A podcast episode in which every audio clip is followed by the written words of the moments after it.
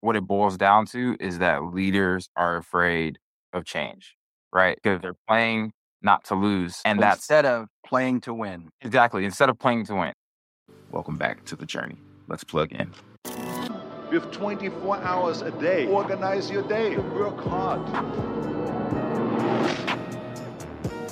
I'm here to talk about success.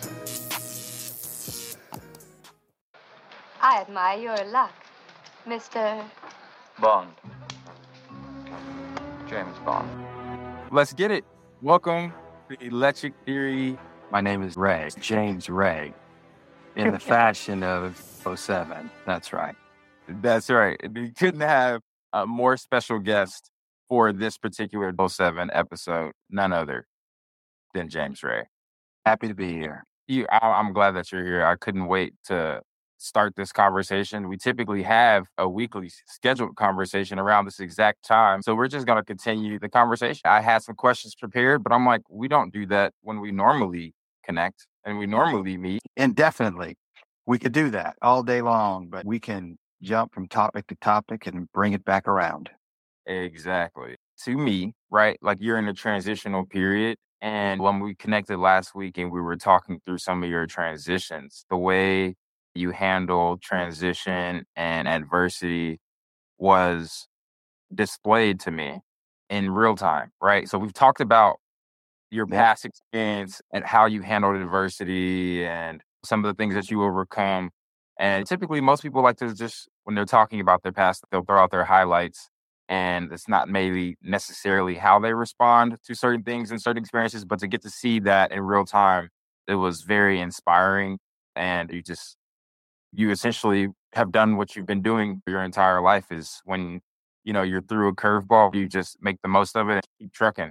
So I want to know what really shaped that mindset to just not only keep powering through, but to do it with so much poise. I believe that it came very early in my life with respect to that.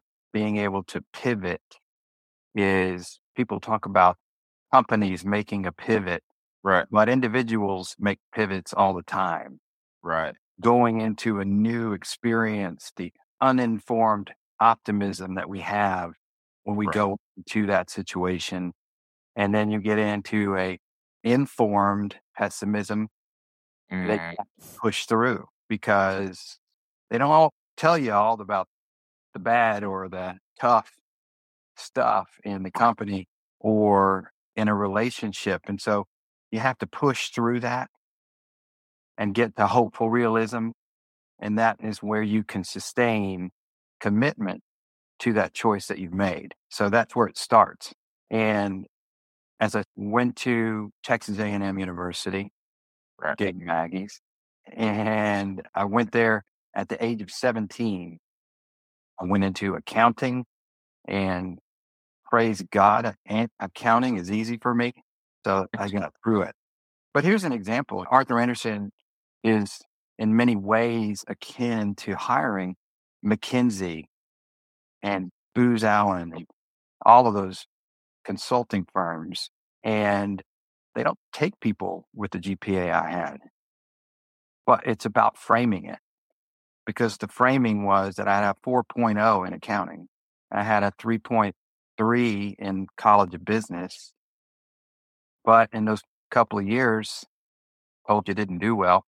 Overall, I think I graduated at point 2.86, but I got a job. That's the first big leap in, in my life to jump into a firm like that. Did very well there, got my CPA certificate and all that. But ultimately, to be truthful, auditing is boring. Yes, It- boring.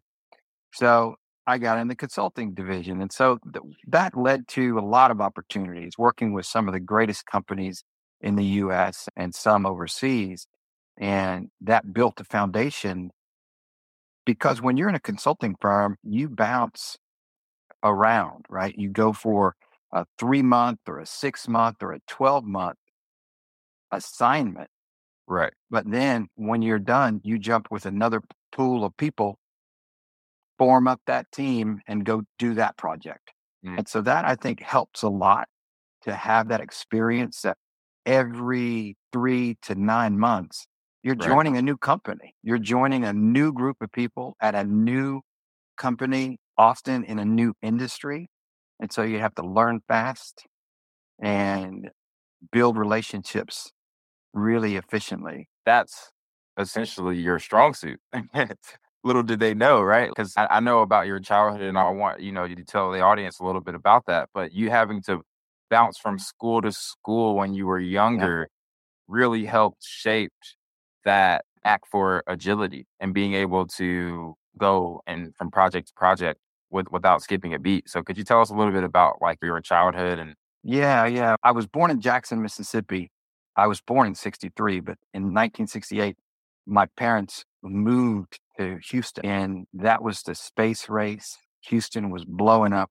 It's a very cosmopolitan population because of the energy, energy sector, oil and gas. People move in and out of Houston all the time because they're rotating in these international companies.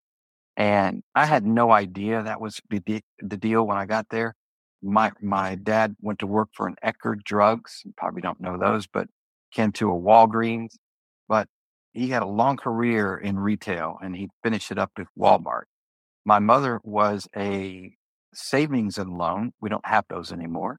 It's a savings and loan manager, and so both of them were hopping from job to, to get an opening that got them further in their career.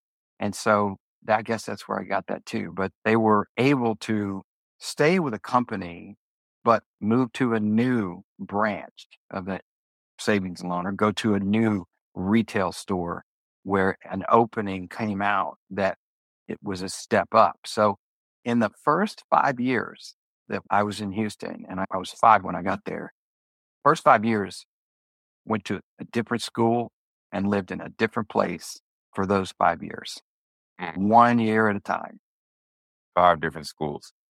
five different schools. We just would move. So every fall, I was a new kid in the class. And I do believe that ability to work a crowd, to just find commonality and try to reach the humanity and the people that I encounter, that's something that comes natural.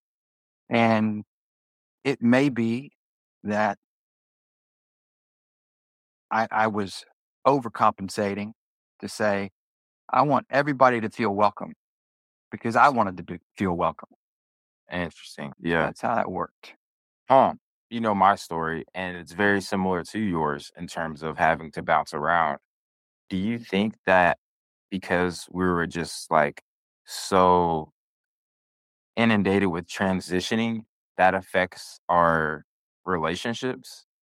Right? Because it seems like it's something where you're used to building a relationship with someone rather quickly and then having to move mm-hmm. on. Does that have that affected any of mm-hmm. your or relationships or romantic relationships or business relationships over time? Or what are your thoughts on that?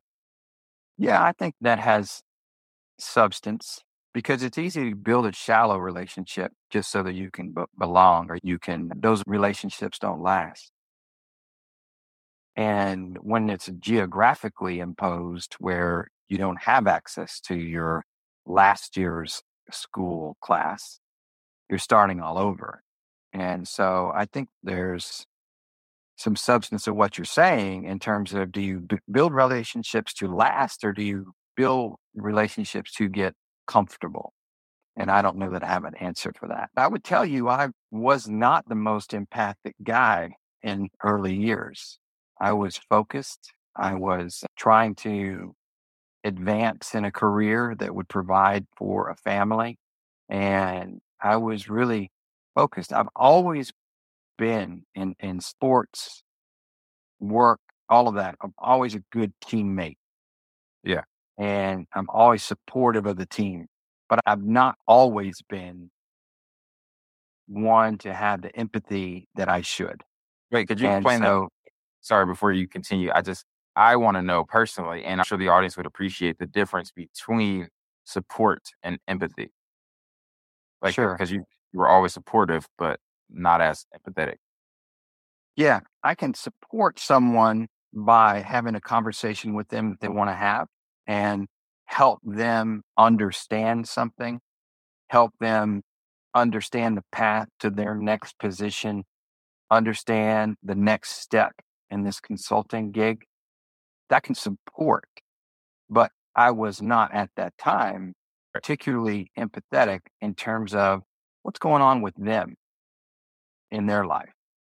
And I was not at that point, I was not feeling the anxiety that they were feeling. Mm. And you just you described it as a muscle, and I agree with you because it was a puny muscle for me. because I thought everybody else, I mean, this is a competitive firm, right? So I, everybody that they recruit, top notch, and I'm just like, like you playing on D1 football, and you're out on the game, and you're like, okay, we're all good, let's go. But did you feel what your O line was feeling in terms of their minds and their stress?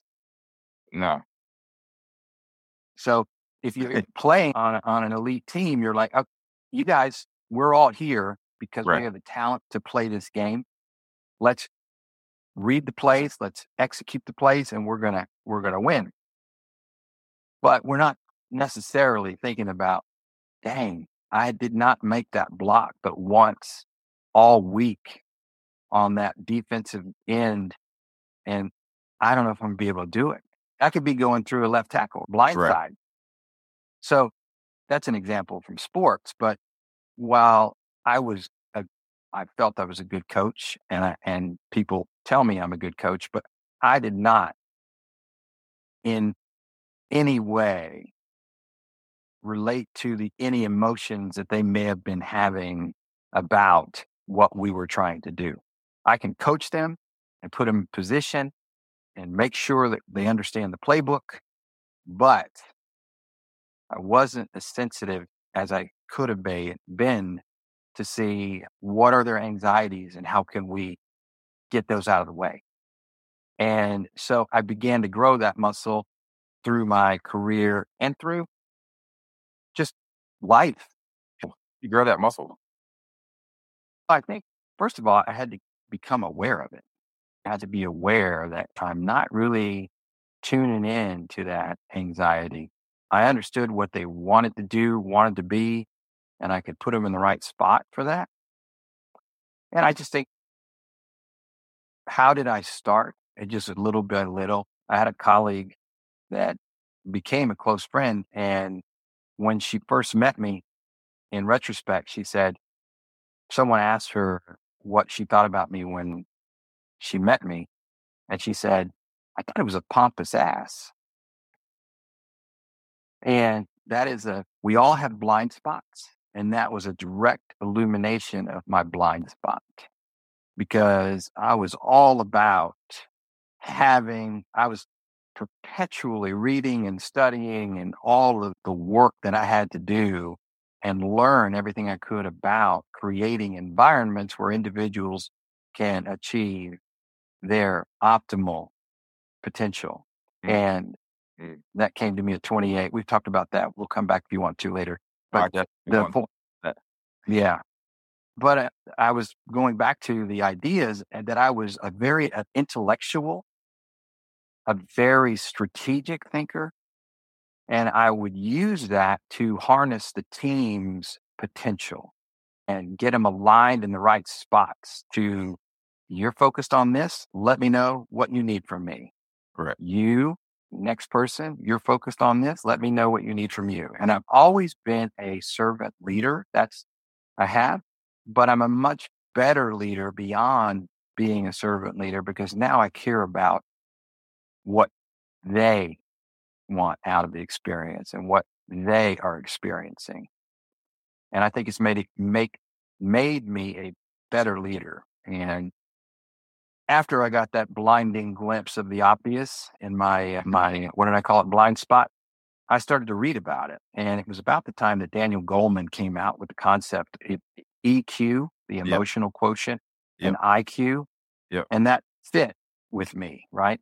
High IQ, low EQ. Yep. Not awful, not harassing, not in, completely insensitive. But when I recognized that high IQ, yes, eh, fairly EQ. And what does that mean? So I started to get better. What does that mean? What, how can I be a better coach and mentor? And it starts with EQ. And that's where you got to go back and revisit your life and understand and developing that, the ability and empathy is very central to that process. Uh, Yes. so you can understand. So that's it. Yeah, no, I agree. And I'm glad you brought up Daniel Goleman because he, I believe he said EQ contributes to 80% of your success while IQ only contributes 20%. What are your thoughts on that? Because like you said, you became a better leader once you became more and, and once you begin to lead with empathy. So what are your thoughts on Yeah. intelligence being the driver of success? Yeah, I think I believe he's accurate with that because IQ, a lot of people have IQ, but Right. look around. Right. And there's a lot of dysfunction that goes along with high IQ and low EQ. And so I believe that because particularly when we've got college degrees and all sort of stuff, that the intelligence is almost assumed, but at to a certain level. And but when you think about 80% is based on EQ, it's because the IQ is relatively the same in those populations, whatever population you're in. The IQs are pretty, pretty relatively same, but the EQ does make a difference Interesting. yeah. because you can uh, pay attention to things that you the others are not, and you can engage with them at a different level and recognize what drives you doesn't necessarily drive the other person. And so that leads us to diversity, right? We're going to come back to that for sure. But yeah. the, yeah, so it does because everybody's different. Right.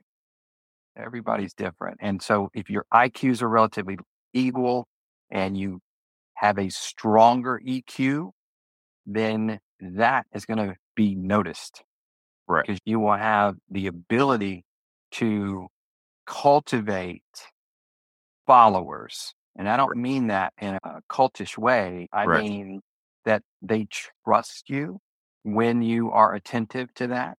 And that how you that's how you get teams aligned Right. and wanting to be successful. Somebody with an IQ that doesn't give a penny for their emotional and their outside of work, that's not, they're not going to be rooting for that person. Yeah. They're not going to put it all on the line for that person. And so I, I think that's why it's so important. And your quote, Daniel Goleman, I believe is truthful. And uh, so once you're aware of it, like anything, we've all got blind spots. Right. And when that blind spot has been illuminated, it's a choice to ignore it and just be who you are and this is who I am and I'm not changing, or embrace it, embrace it and find your weakness in that area and work on it. Yeah. Or- yeah. Yeah. Or what? Yeah. Oh, no, go ahead. Go ahead. Or ignore it or ignore it and get the results that you've always gotten. And I'm glad you I'm glad that you went ahead and finished that because my next question was going to be about corporate America. And you've been working in corporate America for quite some time now. And to me, as you've mentioned, you mentioned engage, diversity, empathy, relatability, all of those things I think are very much so important to engagement of employees while they're there in an organization. And I believe it's Mhm. been a huge blind spot, as you mentioned, to corporate America for some time. And with you being one of the trailblazers of wanting to create cohesive cultures and cohesive teams, what challenges did you face starting, let's just say 15 years ago, 20 years ago? What challenges were you Yeah. facing for that that are still prominent now? That's an interesting question on that time frame because that was during the time that I was building some great teams, effective Yeah. teams, diverse teams and the ability for those teams to to outperform. That was working. But I had leaders who were kind of head in sand. Right. And so it was like pushing the rock uphill, Sisyphus pushing the rock uphill to say, okay, we've done all this work. This is the path. Right. And they would say, no, that's never going to happen. We're, no, that we don't need to do that. We don't need, we don't need to change that. So having success with the team does not always translate to accomplishing the goal mm-hmm. and pushing that boulder up. We got the deal. Here's the here's a fully informed opinion with respect to what our strategic moves should be next.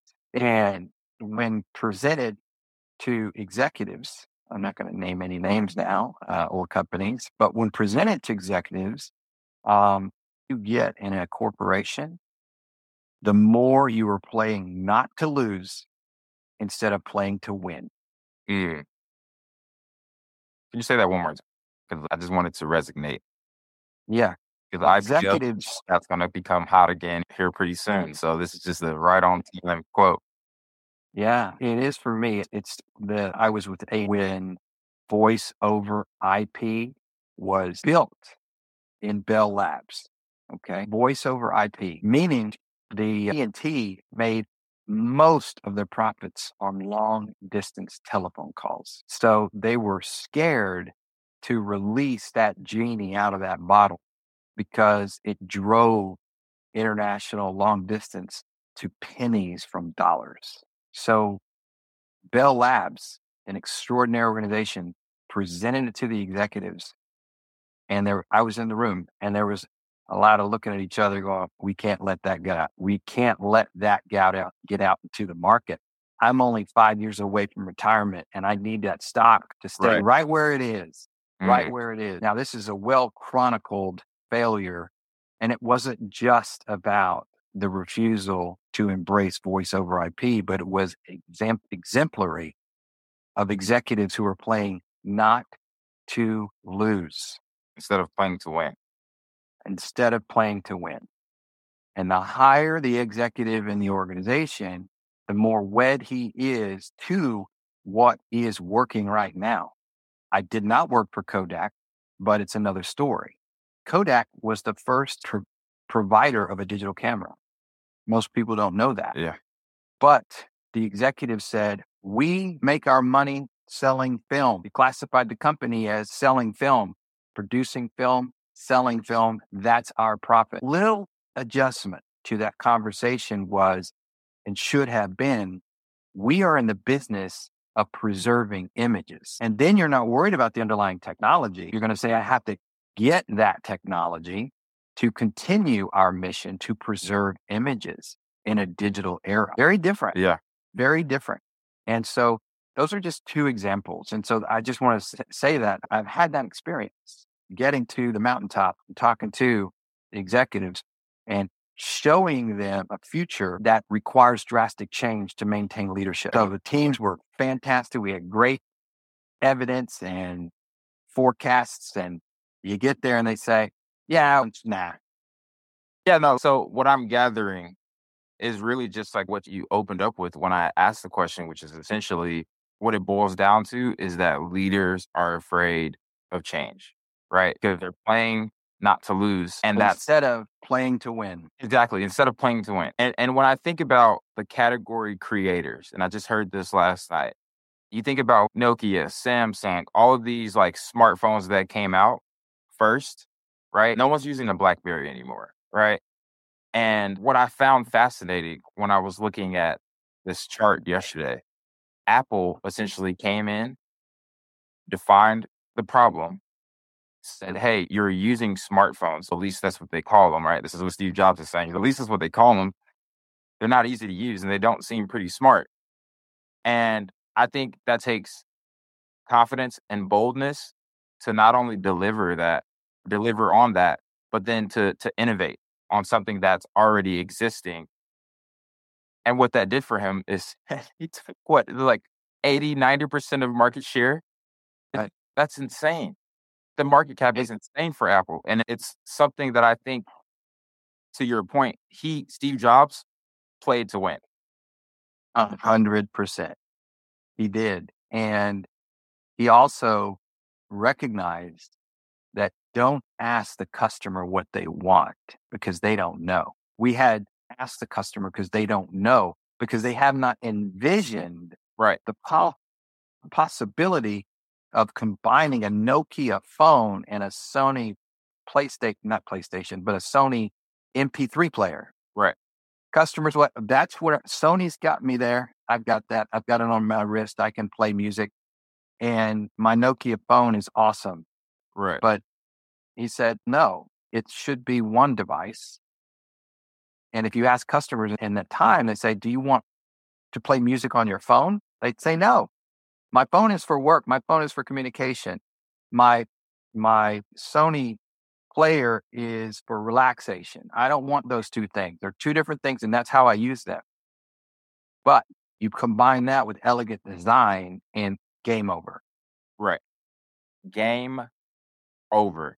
I, I it, it just I love that story and I love like what he's done. And I don't think that we come back to his story enough because it's all about framing. And that's something that you started this mm-hmm. conversation off about, right? I can't remember the exact thing that he said, but he was like, How would you if you could put thousands of songs into your pocket? Right? Mm. That reframes someone's mind, right? Because like at the time you couldn't put a stereo in your pocket you couldn't put a massive cd player in your pocket so you're like it starts you start to become curious and think about it like okay i would that how important is it that we begin to frame things in the best way that can help bring people to fulfillment and find purpose and be able to express themselves? Because i think that the way that we're framing just society right now is toxic. What's one mm-hmm. way that you suggest that we can start to look at things differently or suggest to leaders how they can reframe things to their teams to just create more alignment and less toxicity? based on my experience in multiple companies who have gone to that mountaintop and I've been thrown off the ledge. I think for people to want to contribute to a mission oriented platform, whether it's electronics or anything else, they want to trust that it's going to be accepted by the executives because there are so many drones in these organizations who say, this is not working, but I get paid to do this. I get my four weeks vacation. I've got my no pensions anymore, but I got a 401k and I'm just working it out. There's not a lot of enjoyment in those jobs. And that's why I have not stayed in any of those jobs.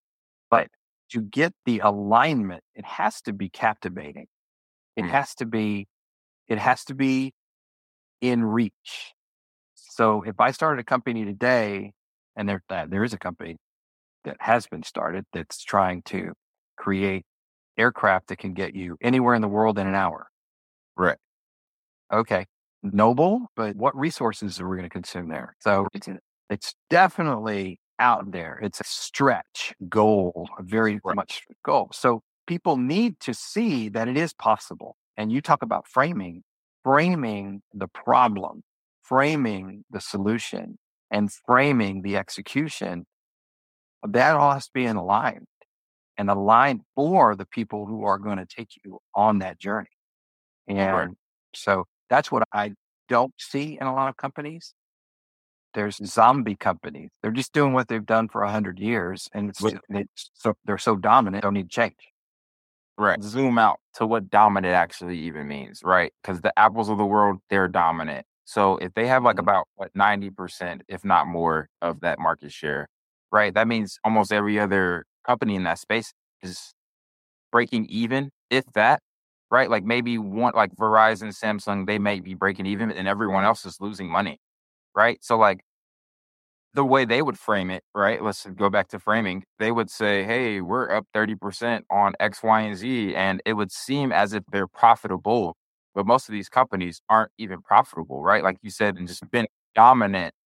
I think that just going on a limb here as we're talking about framing, I think we need to frame KPIs and the value metrics of business different because what it does is allow, like the way that we have it set up now, what it does is allow people to just really be subpar and then go for a series B, be subpar, go for a series C, and then treat their mm-hmm. employees in kind of way, be subpar. But like there, there really isn't too many dominant businesses where I've seen them continue to disrupt and disrupt. It's starting to spin in a circle. Even Mm-hmm. Apple, we're praising Apple right now, but what's been really innovative? I know they just released these goggles. Tim up there and was like, "Hey, you figure out what to do with them." And it's just like they're losing a little bit of spark. Pixar is losing a little bit of spark. I just think that we're starting to spin our wheels because of the generations that are next, right? Like millennials, Gen Z. Like we're looking for different metrics of value that I don't think is Mhm. being done right now. So, what is your advice to those who are still trying to continue to frame it a way that's not really relatable to us and our generation and the generation below me? What's your advice to them? Because I, I think that there's it's a real it's it's a huge gap. I think that there's just a lot of discrepancy there from framing what's relatable to us. So I don't know if that Well, question may but I can rephrase it if I need to. But what advice would you give to executives maybe who are trying to relate to their employees or to the community in a way that was valuable once before, but it necessarily isn't valuable now? How would you align their value essentially? My starting point is to recognize that every generation, starting with Gen Z, grew up with everything on demand. Mm, On demand. Right. Because YouTube will entertain you all day long. Mhm, Right. Netflix is endless streaming. Everything is on demand. And Right. so it is also in this economy. I've been on this track for about five or six years. On demand, convenience driven. And I was working with JP Morgan, with CPGs and other multinational corporations to help them understand that we are now in that generation. So we're in an on demand economy. And the convenience driven part of that is this is who they will choose to fulfill that on demand, convenience driven. So I think every executive needs to understand that because it changes everything. Yeah, and it's interesting that you say that because I think that's how the country was founded, right? Like it was even it was founded in a sense, like the way I, think about it, for convenience, right? And like Mm. and the the ability to get a house is easier here than in other countries. To Sure. to be successful is easier here than other countries. That's just how it was built, right? Like it was built on The American dream. The American dream, right? So it's, I don't know why that's not connecting. And another thing I just thought about, we're talking about the American dream and the founding fathers. I'm not a history buff, correct me if I'm wrong, but when Europeans came over here, the type of people that they were inviting to America was people who didn't want to be a part of their country and they wanted to live free. So when you think about that, those are the cognitively Yeah. diverse people. So you're having Oh, yeah. people come to America, and that's how this country was even founded. I don't know how we got so far away from that because that's like our like what we've do, done and what we do, just like our and- and part of our personal core values is just Yeah. that diversity aspect cognitively, right? And that's what America Right. was even founded on. It was founded with diverse people who were like, "Hey, we should do this. We should do that. Oh, maybe we shouldn't do this. We should do that." And all these different people had a seat at the table with different thought process. And now it's it seems like we've gone away from that to where it was like, "Hey, if you don't think like me, then you're not allowed to sit at my table." Yeah. The challenge with that is that we are in an era where a representative democracy is not res- representing me or you. It's the representative government that we have is influenced. How many more people have to die in mass shootings before we take AR 15s off the streets? It's that is the money. That is where the money is going. And so it's corrupted And I don't mean to in, insinuate it's overly corrupted, but it is corrupt in the sense that they were elected to be a representative of their district in Congress and represented as a senator represents his state with a long range view. That's a six year term, not a two year term. The design of our government was unheard of, and people wanted to come. And, and I just picked up my passport because I'm leaving tomorrow. And on the first page, it says, and that government of the people, by the people, for the people shall not perish from the earth. That's from the Gettysburg Address, Abraham, yeah. Abraham Lincoln.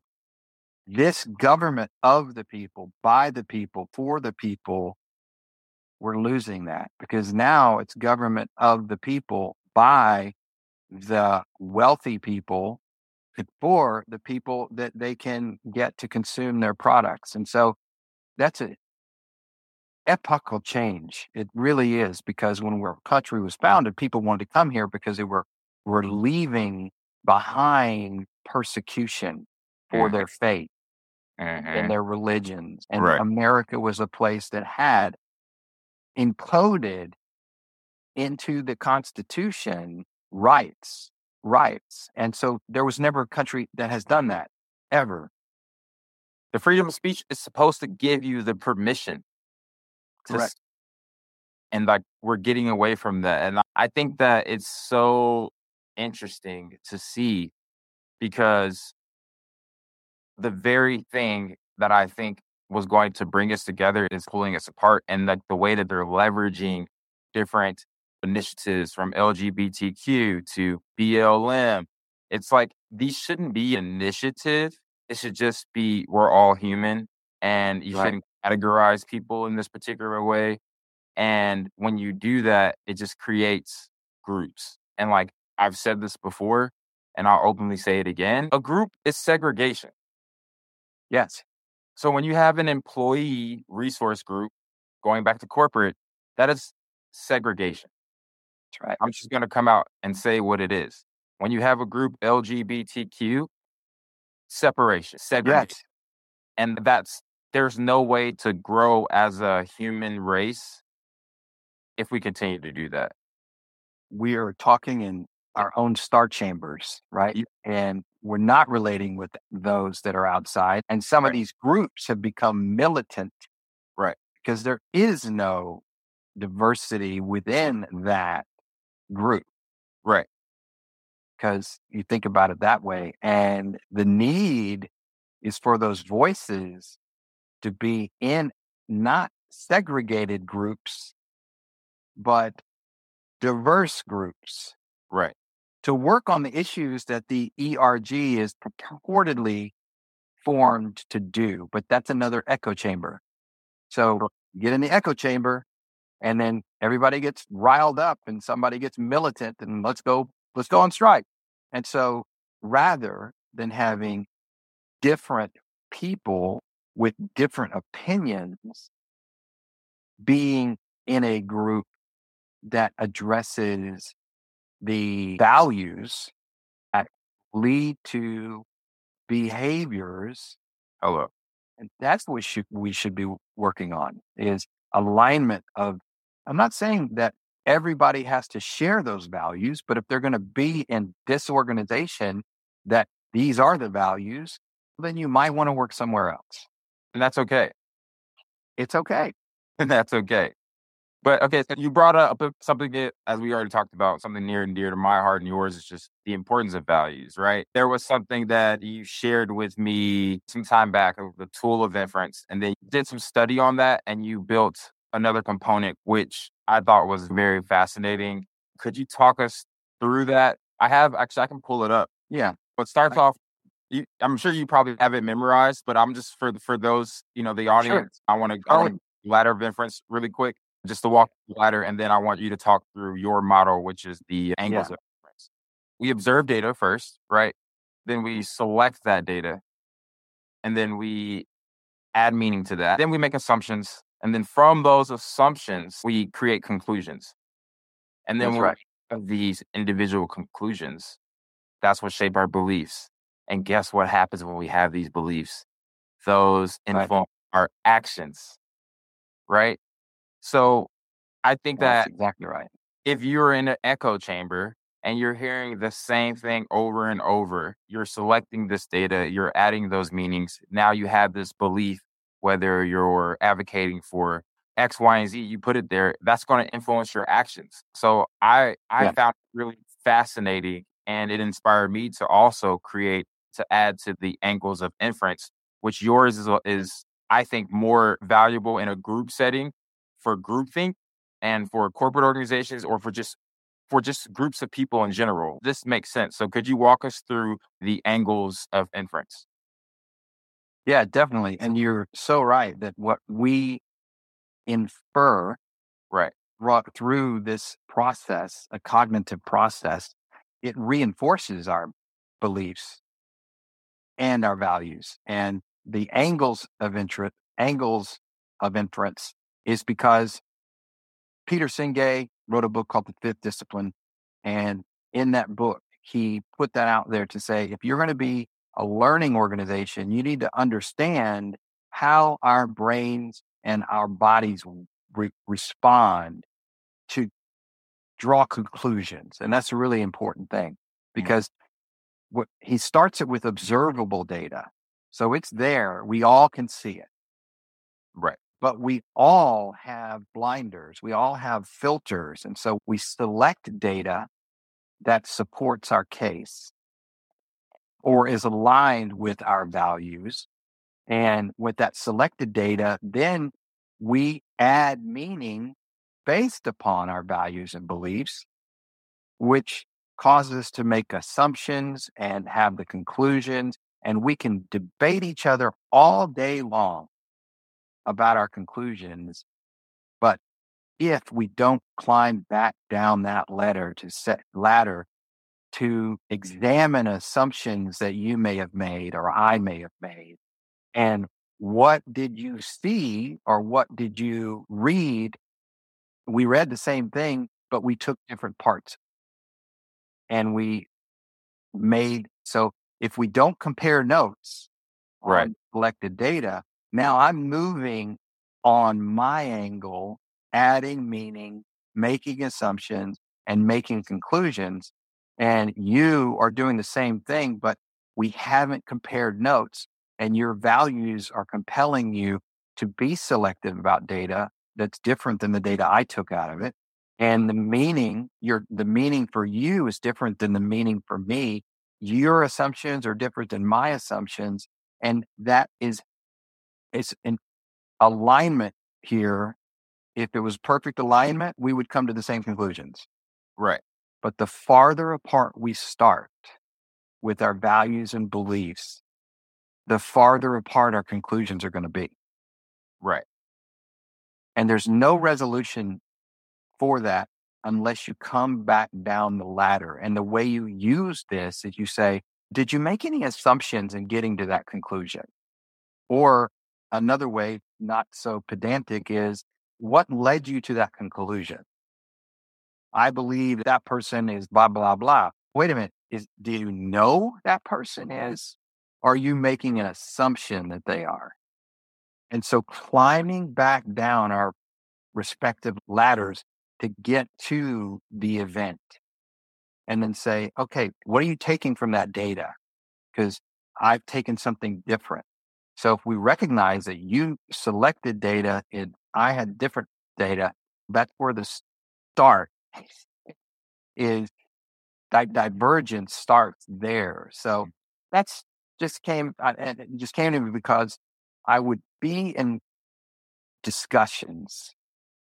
Right. Discussions and dialogue in a moment, but discussions where people were just banging each other on the head. No, you, you didn't, you don't understand this. You don't understand that. You don't understand this. You know, so, well, wait, can we just stop and go back down the ladder and say, how did you get to that conclusion? And you surface assumptions and we have to call them out if it's an assumption. Right. Is that a fact? Or is that an opinion? And so when you get back to that, you can have a conversation where you can identify where those differences are and you can accommodate them or agree to disagree. Right. But at least you've given it an effort to help. Each needs to have the motivation to want to get to a conclusion that we can work together on. Mm. Because otherwise, you'll just take your opinions and you've got your opinion, I got min- uh, my opinion, but we miss the opportunity to get a third way, which is the best way. Right. What's the incentive? What's the motivator? What's gonna get someone motivated to to climb back down that ladder? Because that takes humility, right? To even climb down a ladder if you're It up, does. right? If you think about it, going Right. back down takes humility. What's an incentive for that? Like, how can you incentive think motivate someone? quality of the outcome, Mm, quality of the outcome. And if you want to have teams and organizations that are going to be aligned and productive and efficient and execution, you can put it in the business terms. If we want that, we got to really iron this out. Because here's another of my pet peeves, having worked in corporate a long time. Everybody's in the meeting. We go through, we have some disagreements. We'll say, we'll just agree to disagree. Or the consensus is we're going to do this and everybody's got to support it. It's going to be consensus. And there's a whole definition of consensus that's really important. But the Yeah. point is, if we're going to get a consensus and we walk out of the room with the consensus, then we can't have public compliance and have private defiance. That will destroy everything. Because if you have public compliance, like sa- mm. salute the flag, yes, we're going to do that. Walk out the door and lean over to your buddy and say, this is never going to work. That is private defiant. It's Right. not in the room. And you're making a choice to abandon that consensus and stand back and watch it fail is just as harmful as actively trying to create a competing solution Yeah. because it's wasting resources. So you ask me, how do you get there? You have to have a culture that tolerates this type of interaction and has this safety in that organization to say, here's my assumption. And somebody else to say, let's look at that assumption. Let's all look at that assumption. And once we've got there, maybe I made the wrong assumption and you made the right one. But it's not about me and you being right. It's we need to be aligned. And so I told you about discussion is a word with the same roots of percussion and concussion, right? Discussion is not necessarily healthy. Dialogue, the word means literally meaning flowing through dialogue. So having a dialogue about something is we both want to, or we all want to get to the truth, to the closest to the objective truth that we can get to. And instead of discussing, arguing our conclusions, Right. we're having a dialogue about, hey, what did you select? What did you infer? And how do you got that to that conclusion? And go back down the ladder as many times you need to. But that's dialogue, Right. meaning flowing through the word. Meaning flowing through. Wow, I just learned something that I did not know that was the direct meaning. I've been learning this entire conversation, as I always do, and that's why I always enjoy our conversations. But I, I, when was the tool of inference thesis created? The angles? Yeah, the angles. Yeah. Yeah, the angles of inference. That was in 2005, Okay. 2006. Interesting. The reason I asked is because looking at the ladder of inference on the thesis of the tool of inference that you wrote, I find it very interesting that the observed data and the event is where it's placed on the ladder. And the farther exactly it's crossed, and the farther our values is, we're right. crossing going through observed data. And in 2005, I could go on a limb to say the algorithms and technology wasn't as advanced as they are now. Oh, yeah. This is even more relevant now, in my opinion, in regards to observing data than it was then. And Yeah. I think that this is that's why I find it so fascinating and it's so so relevant because the data that I receive, we were to both hop on, if we were both to Google something right now, the same exact thing, I would probably see something different than you would see. Yep. And even with ChatGPT now, like you could search the same thing that I'm searching, get different information. And we have to understand that as a people, that's ultimately what it is. Like we're observing this data. I'm going to select it. You're going to add meaning to it. We'll make assumptions and conclusions, but it takes humility to be like, all right, as a human, I might have interpreted this completely different. Or because I am born in this particular zip code, they're going to be forcing this agenda on me. You have to Mhm. understand that's how it works. And it goes back to awareness and humility. So I know we touched on like how to, to be humble and come down, but something you mentioned earlier was it starts with awareness. What ways outside of having other people identify your blind spots could you begin to do some individual work on yourself to create a sense of awareness? I think it's a great question and it's complex answer, but it starts, I believe, with the individual wanting and desiring to work toward the immutable truth. And I think you were asking a question about how do you get people to want to engage that way? What we really want is how do we get someone goes back to what is our mutual objective? What Right. is our mutual objective? And let's be very conscious of that. If we like, look, visions and missions and all that stuff are great. Right, Very few of them have real power, right, but some do. Merck to improve the human experience or something like that. It's that simple. And so you need to understand with whom you're working, the beliefs and values and uh, aspirations before you can have a conversation about whether you're aligned or not.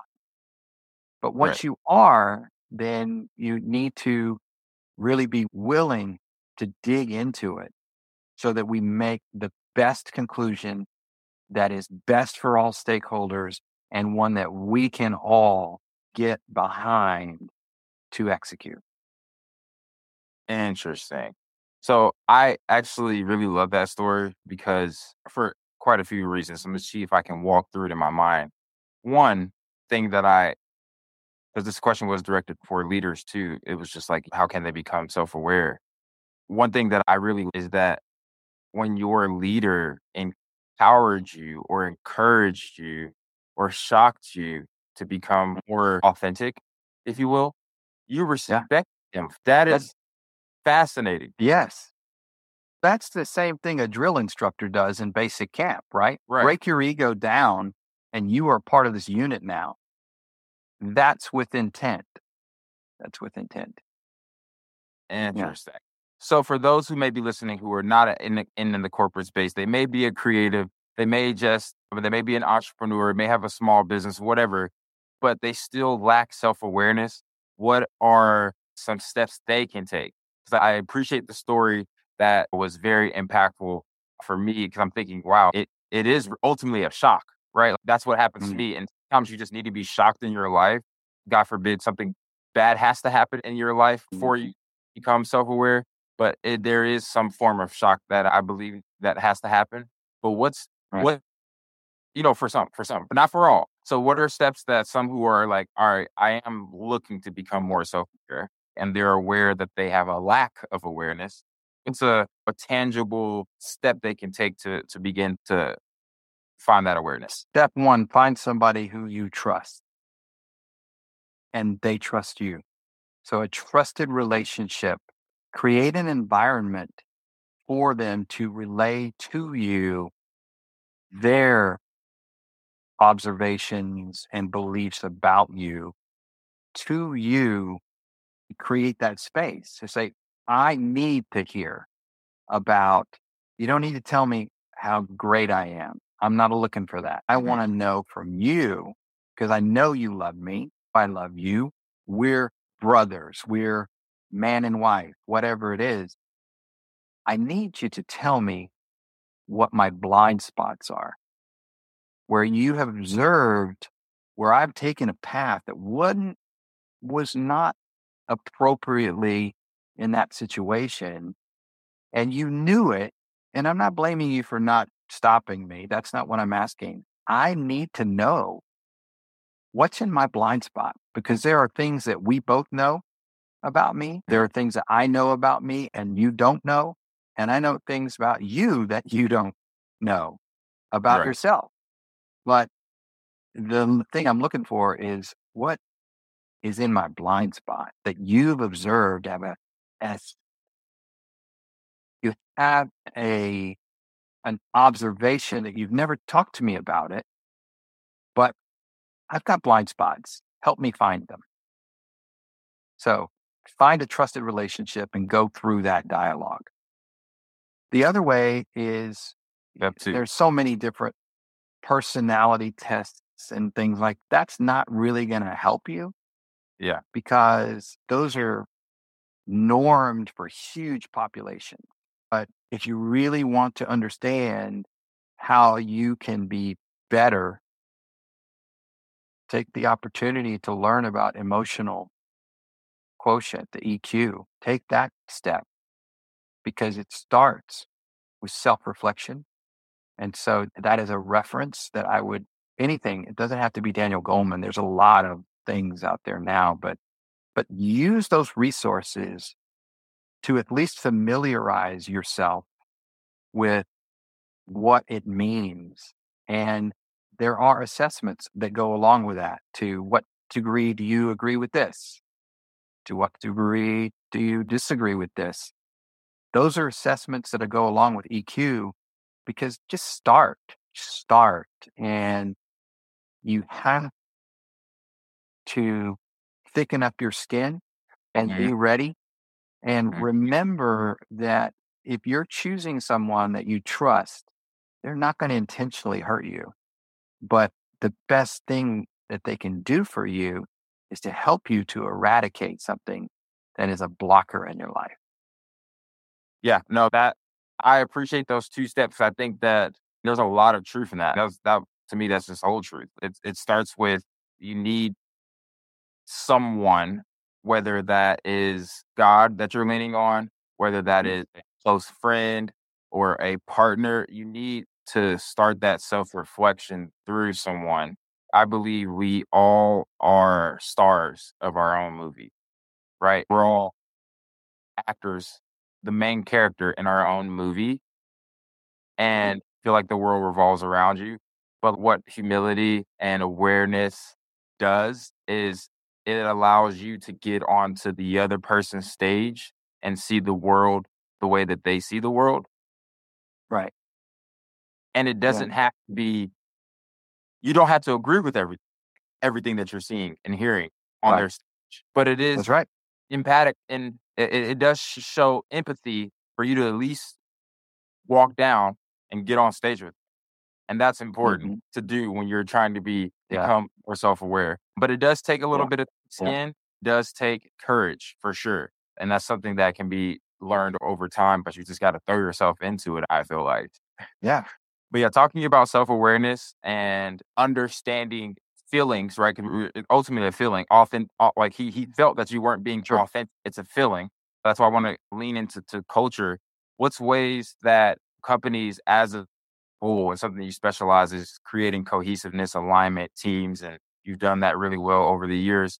What's something that they can do to become more self aware of their culture and ultimately how their people feel? Yeah. I think going back with other experiences and other tools, the commonality is you have to have trust. You have to establish trust at a level sufficient for you to really have some difficult conversations in some cases. But it doesn't have to be about personal, it's about the company.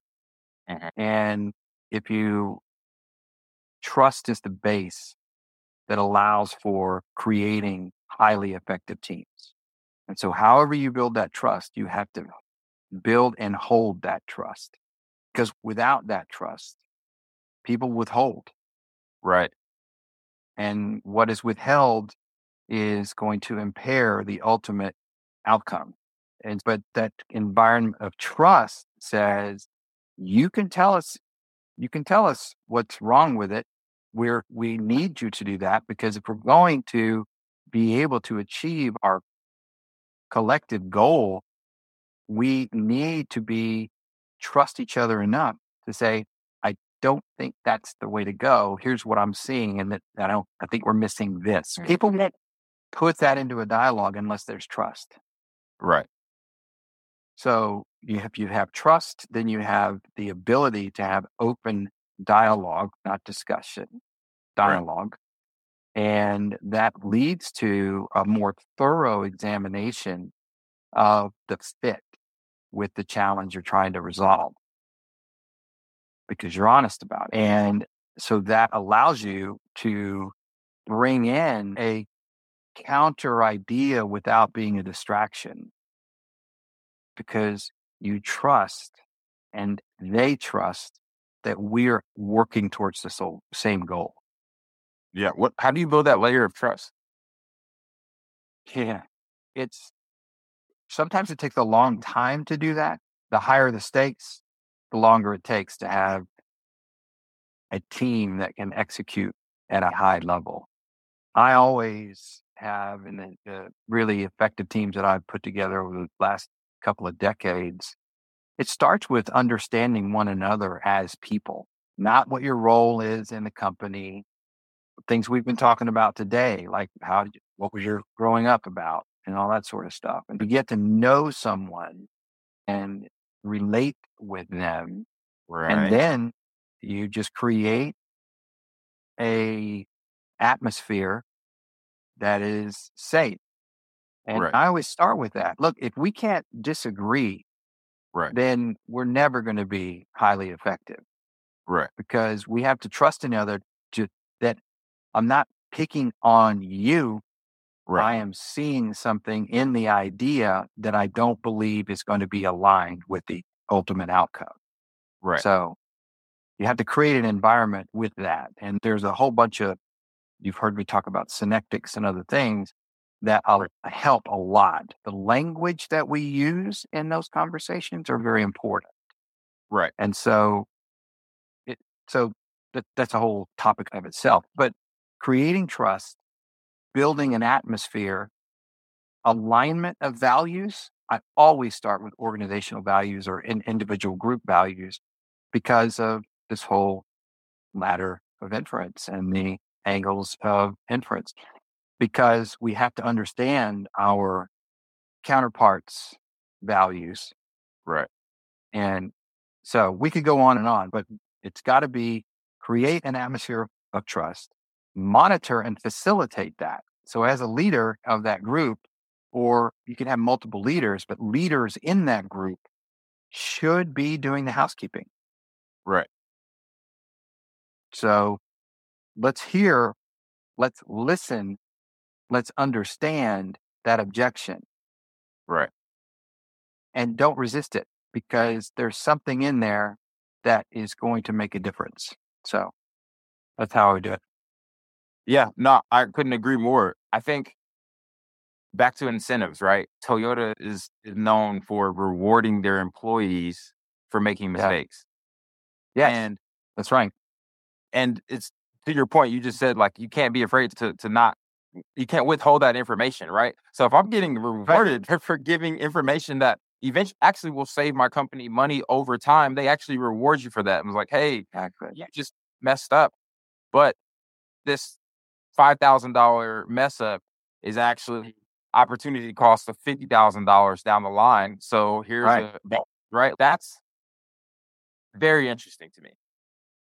That's framing. Exactly. You frame that exactly right. We're not trying to punish you. We Right. want to reward you for being careful enough to notice and pull the rope. They have the rope in their factories. Every individual is empowered to pull that rope and stop that line. And they're not punished for that because they saw something they see something, they say something, and that avoids an accident or something right. like that. So you're that's framing. Very good. That's a good way to think about it. Yeah, no, I just that I when I mm-hmm. read up on that, I was just like, wow, or heard that, I can't remember which one, but it was just it was fascinating because I think that's ultimately the way to gain that trust overall is to continually do things like that with your actions. Right? You can't just say, "Hey, we want you to do these, and we want you to come to us with this information that you may want to withhold or withhold," and then you see one of your colleagues do that, and then you never see them again. You're like, "Okay, they got I, That's right. I'm going to withhold information. You can't do that. Like your actions got to match what your words are saying. And I think that being able to do what you just mentioned will, will help a, a, align that and pull those actions together. And that's why it starts with alignment of values and a vision, right? If you get those two things right, then the ability to collaborate and reach the higher ideal is enhanced. Do you think that corporations have the opportunity to get it right now? Or do you think that it's a lost cause? No, I think they can, but they they have to be willing to because it it takes time. You got to right. invest time to work on the group and work on the culture before you can go execute. And it's a little harder because everybody's we're having screen conversations instead of in a real room. You and I had an opportunity to meet in Dallas at that function, and we talked maybe 20 minutes, but that friendship has bloomed because we set aside time every week to check in. And so that's what it requires. So even if you're virtual, you can get those results. At least one meeting in, in, in person is good because people are more open when you're breaking bread and having a glass of wine, but you can still do it. Right. Still do it. Yeah, I agree. I agree. Yeah, what's do you think and this is like this is outside of culture, just in generally speaking, what do you think the greatest equalizer is? Greatest equalizer within within the organization. Like, not even within an organization, just generally speaking in the world, like what equalizes everyone? What's the greatest equalizer? Love. Ooh, I haven't heard that one yet. Love. Oh wow. Why is that? Talking, because with love, you have an attitude of grace. And it's not limited to longtime friends. It's limited to person you meet in the street and is in need. Love. That's the equalizer.